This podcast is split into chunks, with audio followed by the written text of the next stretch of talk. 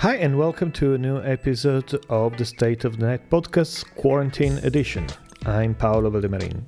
And I'm Euan Semple. And we're still stuck at home. well, actually, you say stuck at home. I'm, and this, you know, I've had one or two people online sort of get slightly tetchy with me about not being miserable. in the sense that, you know, we're, we're, I know we're very lucky. We've got a garden, we live near countryside. Um, and I know that some people are going through really, really shit times at the moment. But at one level, you know, we've got our kids with us. Things have slowed down a lot. We've all noticed how we've sort of got more time instead of you know, instead of being on top of each other. We've actually got more time for each other, um, and it's just a, a really interesting readjustment. Um, and it's sort of actually triggered a number of posts that I've done about just that general opportunity out of this. And again, not to minimise the suffering and distress that the coronavirus is causing, but you know, how many times ever, never mind in a lifetime, do you get a global reset opportunity? And in fact, I never thought I'd hear myself quoting Bill Gates in a podcast, but he was saying um, it's like a war, but there's no enemy. There's just us you know, so we're pulling together. And, uh, you know, it's just made me wonder about when we, when, how, if we come out of this, how much we, uh, how much we make the most of that opportunity. Did you read Bill Gates uh, in The Economist this week? Is a quote in Churchill and uh, is he? Yes, and he said that this is not the end. This is not even the beginning of the end, but it is perhaps the end of the beginning. Interesting. In the sense that he's saying, you know, we're seeing some change uh, overall, especially in Western countries, and uh, it's not the end, but maybe it's mm. the hmm. end of the beginning. I think that the question is uh, how sticky this change is. Yeah. Because, um, you know, I think that uh, we, we we went through the initial phase of uh, everything is new and you know this is new.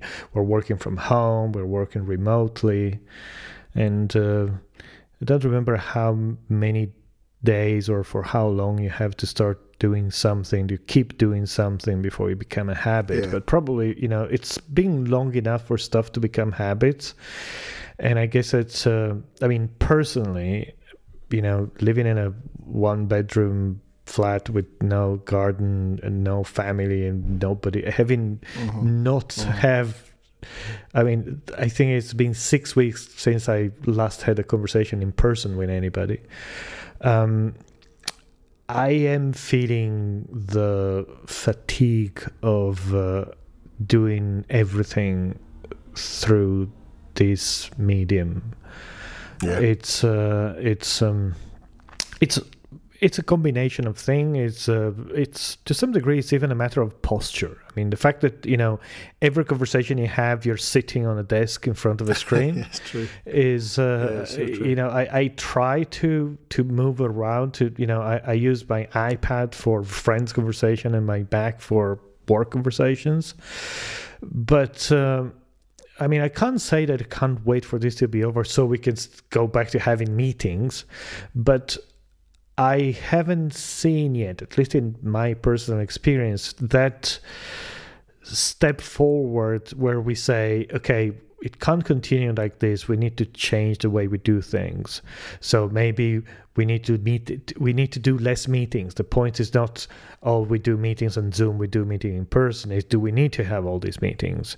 Um, do we need to become smarter about? Uh, uh, you know, they call it smart working, but it is truly in many cases the same dumb working we were doing before. We're just uh, doing it on a phone. Uh, so it's um, I and and it is probably very likely that uh, at this point, from where we are now, from where I can see, this will continue for quite a while because yes you know they might let us get out uh, in in a few weeks but uh, if you can work from home you probably should continue working from home for you know some indefinite future so yeah. we're, we're going to have plenty of time to fix things to improve things but uh, i haven't I, I think that basically you know there has been the initial curve of excitement then there has been this slope of despair and uh, whatever will come out of this is probably going to be the sticky bit. And uh, i'm i'm curious to see what is going to happen um, but uh, it i would say that it hasn't happened yet. Maybe there is a predisposition for it um, but uh, I'm still waiting to see the the change. If we if we had show titles, the sticky bit would be a prime candidate, wouldn't it? the, well, you know, you know that I need to pick two words to put in the. On oh well, there you go. I, I have it. But it's it's interesting. I mean, watching again, my wife, you know, who's doing constant online meetings, and like you, she she's suffering physically from just that constant single position, and has made efforts to try and change that. And again, totally, you're right about the way we're just at the moment replicating what we used to do, but in a in a virtual way. And I saw an article um, that was a conversation that, that Ross Mayfield was taking part in. And for those of you who don't know, he was one of the sort of early folks who built software to help collaboration in in, an, in an enterprise setting. And you know, we were just saying that there are so many other options and mixes of options, and you know, some of us who've been around begin to appreciate the benefits of asynchronous conversations and all, all the other stuff that, that that's possible. But as you say, most people are still rushing into just doing what they do normally, but in a different and sometimes less effective way.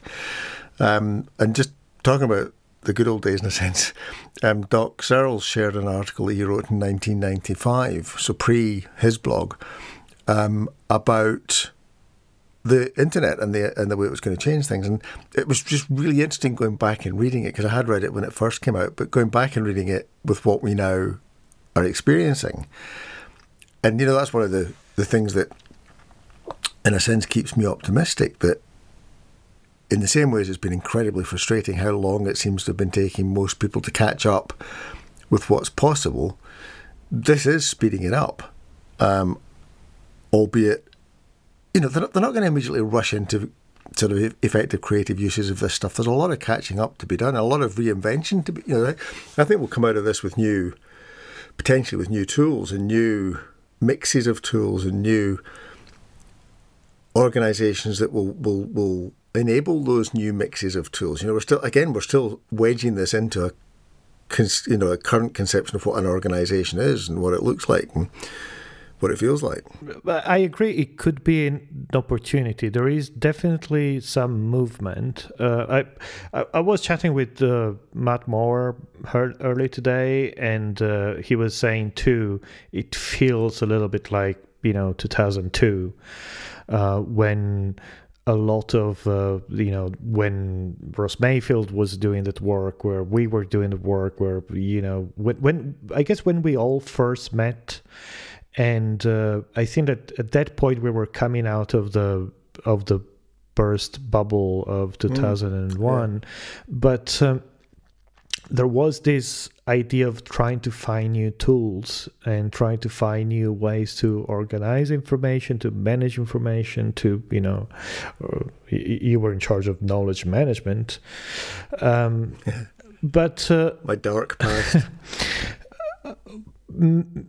it might very well be possible that uh, this time around, instead of being the you know six of us plotting in the dark, uh, there might be users for this uh, because, uh, like it or not, eh, for the last 10 years, uh, Facebook and Apple and Google have been training people to use tools in a way that, uh, you know, in 2002 just did not exist. I mean, when we created our first, uh, Matt went down memory lane a couple of days ago and we found a whole bunch of links to, you know, our own K collector or aggregator and our stuff. Mm-hmm. And um, you know, back in that day, the idea of a stream of news that you would just scroll down was odd. I mean, we, we had to convince people that the idea that you scroll down a page and you find information after information was a viable way of finding stuff. Uh, while, you know, nowadays it's uh, the default way to consume information that pretty much everybody is using. So I wonder if, uh, you know, we could have this renaissance of uh, you know is there some room to create new tools to imagine new ways to use the tools that we have to you know make things better because to be honest last time we tried we failed yeah well I, I was also going to say that i think part of the risk or the challenge is that you need to have a different mindset as well as new tools and i think too much faith has been placed in technology as, as a sort of magic wand that will make people better. Um, but people have to change as well, and the, their perspectives of what they won't have to change. And you know, again, I wrote a post about less and becoming comfortable with less, and that that's maybe something we will all have to achieve. And you know, I think this is independent of coronavirus. I think this was something that was going to hit us anyway in terms of automation and you know however fast automation and AI happen. I think there's a very strong likelihood that more significant percentages of the population will not have what's conventionally thought of as a job. You know, we've talked about this before, and that will take quite a lot of individual and societal adjustment in terms of what we value, how we value it, who we recognise, who we don't. And again, even just you know through this set of circumstances, people who were deemed unskilled labour by Priti Patel uh, only three or four months ago are now completely crucial people in the, in in society. You know, people like drivers, people who work in shops, people who work in hospitals. You know, and all the bullshit jobs. You're kind of able to sit and do the bullshit work sitting at home. You begin to think, well, how important are all of those jobs. Um, and so I think that's, you know, I think we should be being brave and uh, thinking as big as we can at the moment. And even down to a funny mutual friend of ours, Flemming Funch, has just shared an article about how scientists are postulating off the back of, I can't remember the computer scientist guy who su- suggested that the whole world was a computer simula- simulation. And as a philosophical challenge, how would, how would we know, sort of thing and this is beginning to talk about quantum physicists talking about the universe creating the image of itself that we experience and that it's not actually there. It's just a set of holograms almost. I didn't fully read the article. But just chatting to flemming in the comments i was saying well it's fascinating how that article didn't even reference the fact that mystics however you define mystic but buddhists or hindus or you know christian mystics have said that for thousands of years that, that, that the whole thing is a is a construct and is, is part of our biological capability to have imagination. And, you know, if you're having those sort of scale of shifts happening at the same time, then this fixation with the material world and getting more of the stuff in that material world at the cost of our ability to survive as a species starts to look decidedly problematic, you know? And so again, it'd be really, really sad if we just came out of this with the same bloody blinkered you know, I've got to get the latest, best, biggest thingy, and I'm quite happy to screw up my life and the planet at the same time. Well, as usual, it's probably going to mostly be a matter of uh, how many people are going to change their position, their ideas, yeah. and the way they perceive the world. In the sense that uh, I still see plenty of people that I wouldn't trust with anything being out there, um, and uh, I'm I don't have I don't have huge expectations there, but I mean just uh, it hasn't happened he- here yet, but uh, it's probably going to happen within the next two weeks. Um, I, c- I can see the future. It's called Italy. I, yeah, I Whoa. can totally. I can time travel. I can, I can time travel. I can see the future two weeks. I can see two weeks in the future. So in Yeah. two weeks uh, here, the government will announce uh, an app that will help with the the contact tracing. Uh, initiative uh, and people will freak out about their privacy and they will say that this is a police state try to control us and uh, and then confusion will ensue But that so that's interesting because uh, we we shared an article by Mark Manson about just how nobody's got a fucking clue what's going on, and we get fed all this information about who's doing what and what's working, what's not, what statistics are true. You know, last week I think smokers were more likely to die. This week there's less likely to die, um, and we make compa- You know, I'm not saying you don't have foresight into the future, Paolo, but you know we've got this sort of idea that just because something has happened somewhere else, it will happen the same way where we are, and that that's nonsense too. Because we were, you know, how different communities, different cultures, different groups of people react to things is is, is more different, I think, than we we we're sort of clinging to the idea that this is somehow manageable, and and we can predict it. Well, I don't know. I mean, I I mostly have the desperate feeling that uh, mistakes were made in one place uh, two weeks ago, and here the same mistakes are being made just two weeks later, and this feels particularly stupid because you could just just seen what the other done and done something different.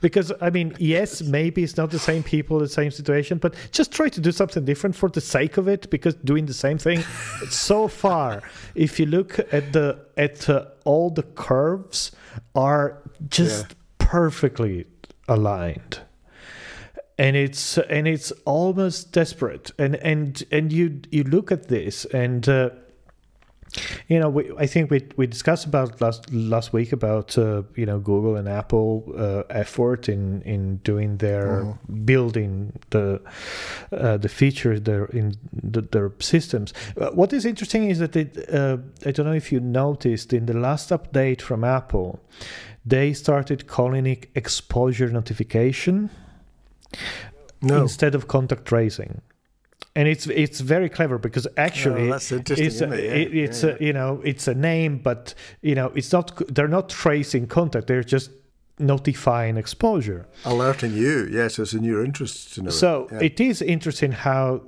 most government uh, in Europe were aligned uh, in something called the Pan-European Privacy Preserving Proximity Tra- Tracing Act. that trips off the tongue, doesn't is it? a P P P P P T P T, and uh, uh, and basically, stuck there. and, and basically, this the idea of this was it, it was uh, uh, based on a on a central repository of information.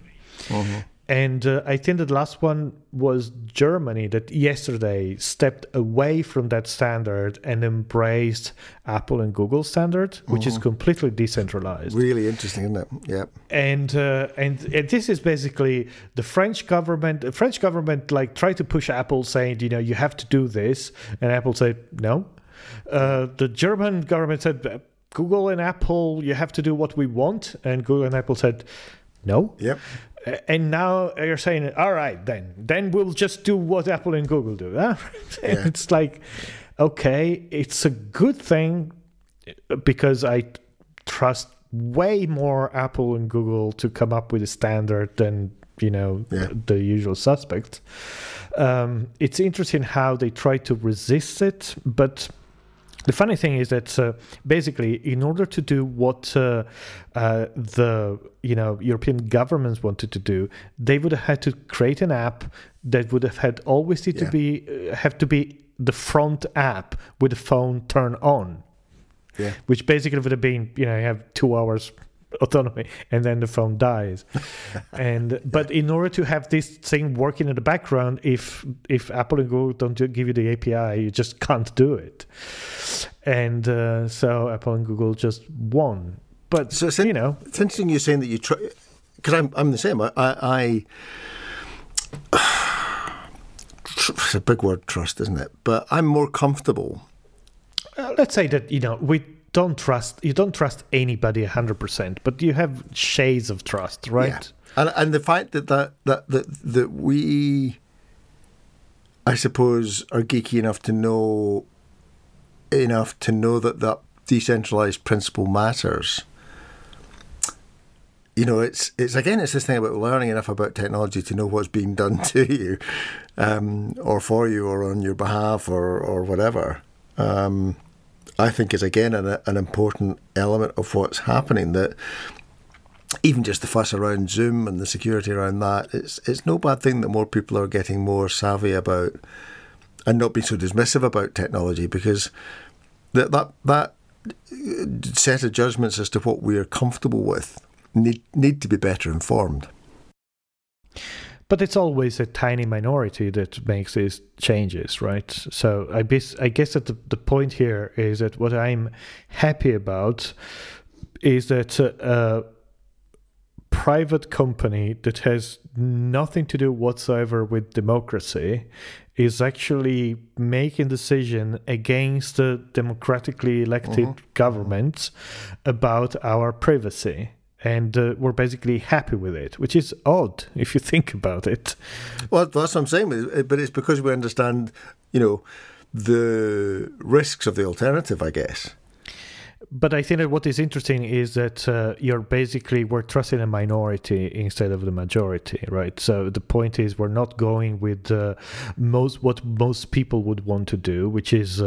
Essentially probably elect fascist politician actually this is exactly what they're doing uh, and trying to find ways for minorities of probably people that care more about something to, to influence yeah. the direction of society. Is this good? Is this bad? I mean, I suppose that it is good in this situation, but is this under control in any way, shape, or form? No. Uh, so. It's really interesting because it sort of harks back, you know, it's I got a slight whiff of the, prob- the the way we got into the problem with Trump and Boris about populism and, and you know a liberal elite knowing what's good for people. Um, and I worked for an organisation for 21 years that was sort of founded on the principle of knowing what was good for people. Um, and in a sense, we are saying that Google and Apple know what's good for people. Essentially, yeah. Yeah.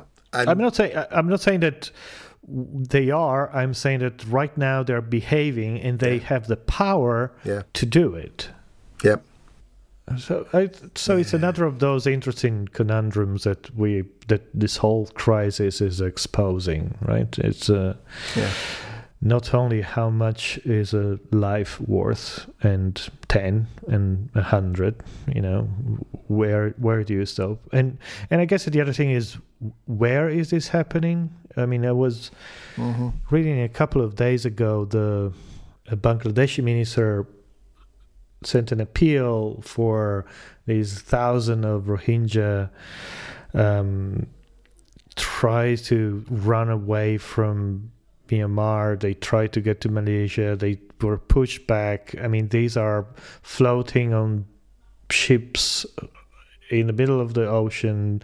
There are thousands of them. Apparently, there are a million refugees, and uh, and the the minister basically said, you know, why don't uh, the, why the, I think that he specifically pointed the finger at the UK. Why don't you take some? That would be a very cheap thing to do, no. right? It wouldn't be that hard.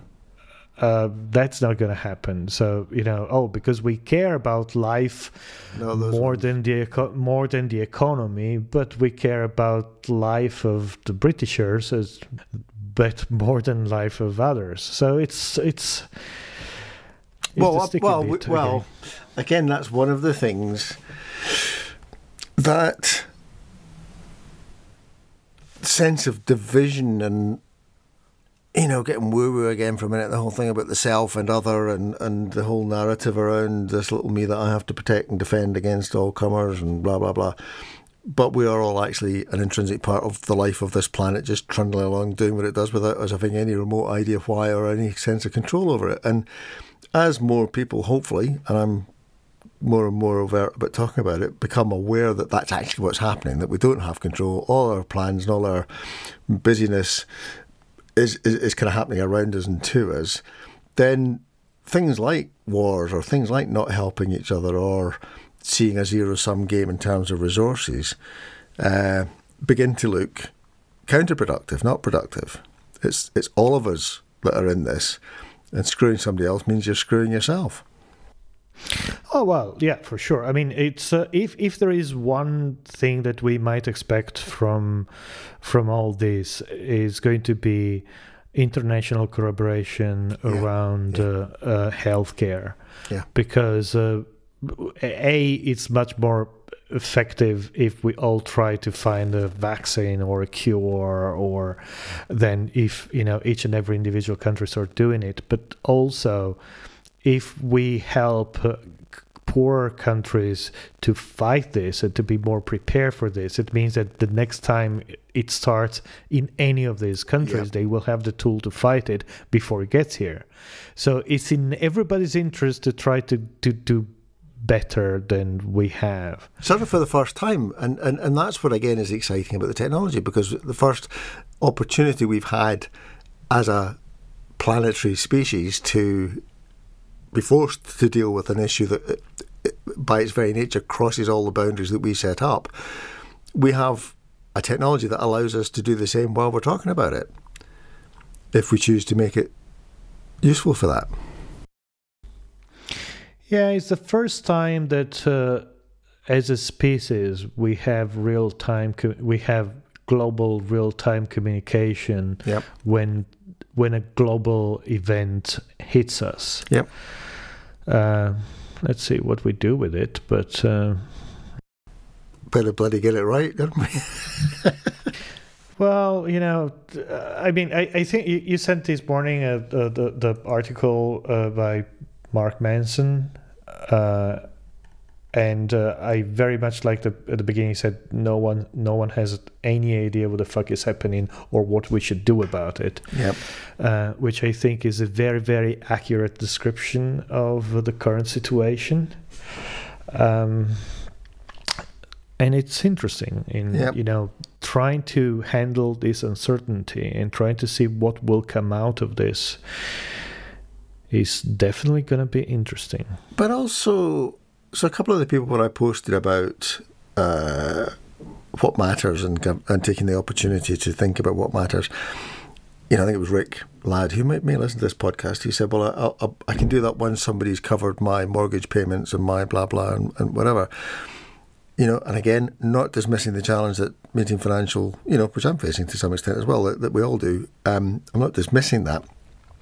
But equally, expecting somebody else to sort it out is still part of that world where you've got people in charge, systems that are meant to work, and you collapse if they don't. And you know that's one of the things I took from the from the Mark Manson article. That, and it's even just talking to my girls this morning. You know, I know one of our friends is in real is really stressing over failing in his role to provide for his family uh, and we were chatting about this, and I just looked at the girls and said, "Well, you've known you're on your own for some time, haven't you?" you know, but in a sense, that was what I saw as my job, was giving them the wherewithal and the outlook and the inclination to look after themselves. To you know, I'm not saying I'm not caring what happens to my kids, but I don't want my kids to, to depend on me, and I don't want them to depend on a government either. I don't want them to depend on some corporate entity to whatever extent is possible. And this is why it's really, really hard because we've got so embedded into this world of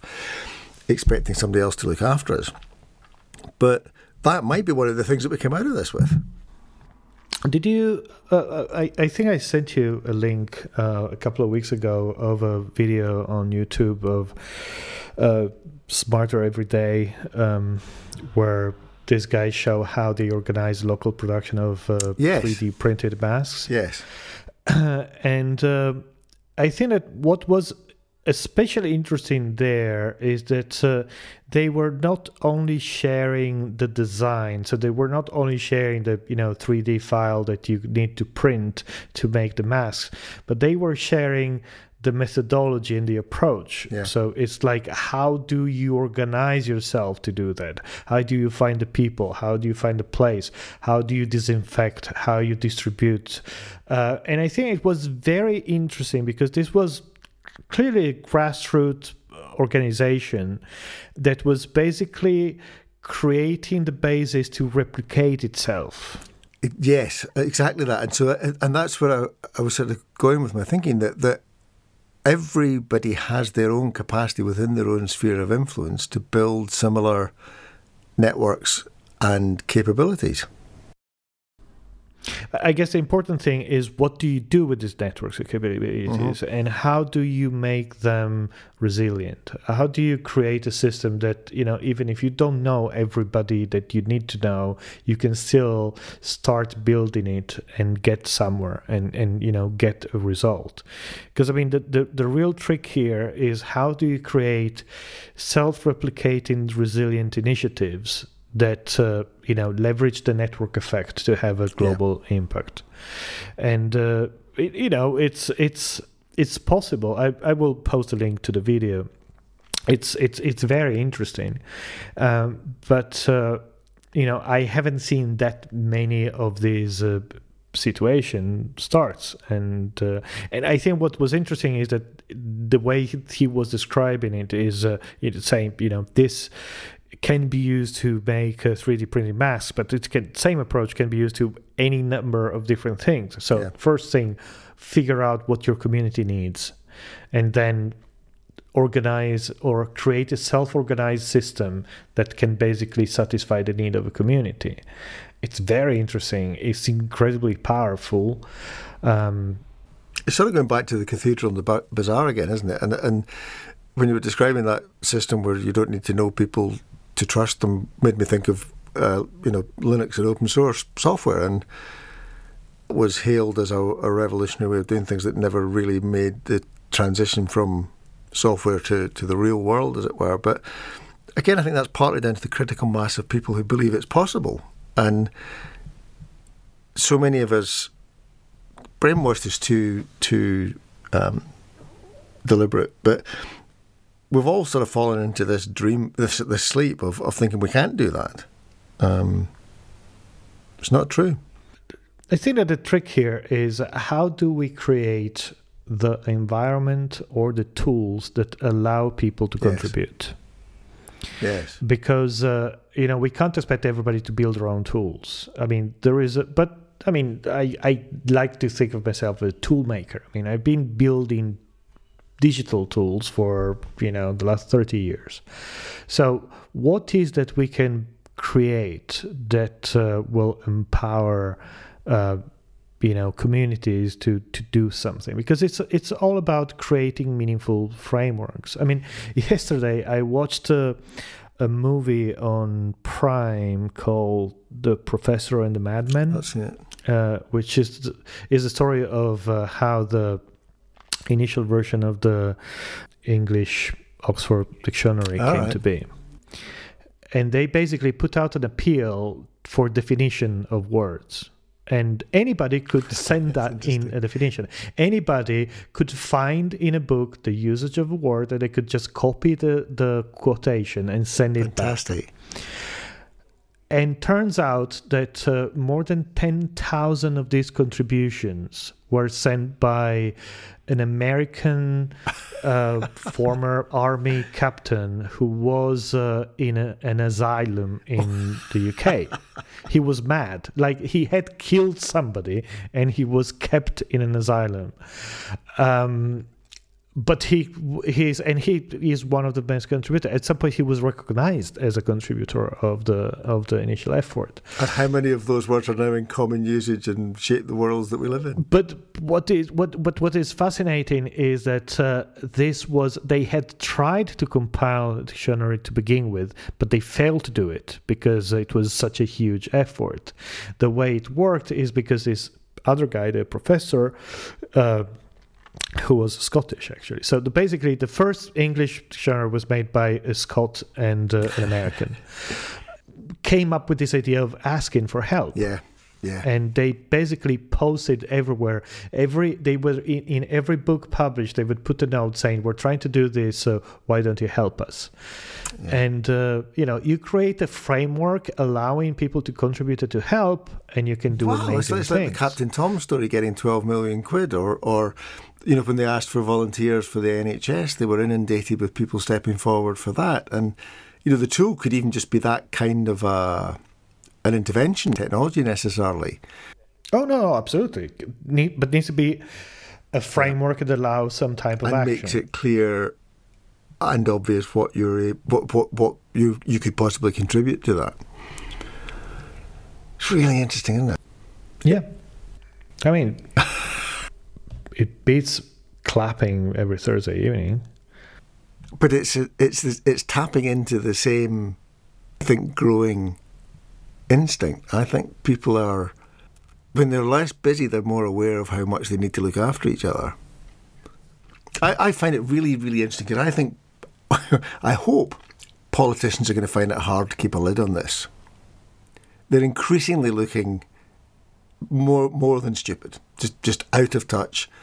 You know, with notable exceptions, which we've talked about before, like Jacinda Ardern and, and, and others. But conventional politics is just really not keeping up with the mood of people, and I don't just mean my little my little bubble in the southeast. You know, that's why the prime minister. That's why the he prime minister managed to remove himself from the scene for three. well, at least at least he wasn't telling people to inject bloody bleach. oh, very much. I'm very happy. We've avo- we've avoided it so far, but it had to be talked about, didn't it? Okay, okay, yeah, okay, okay. yeah, okay. Was that yeah, the elephant we, in the room? We, now I feel better. Yeah. Well, that shut Ah. us both up, didn't it? It's a day. And on this optimistic note, I think we're ready to call this a day. Thank you very much for listening and uh, tune in for the next episodes sometime in the future.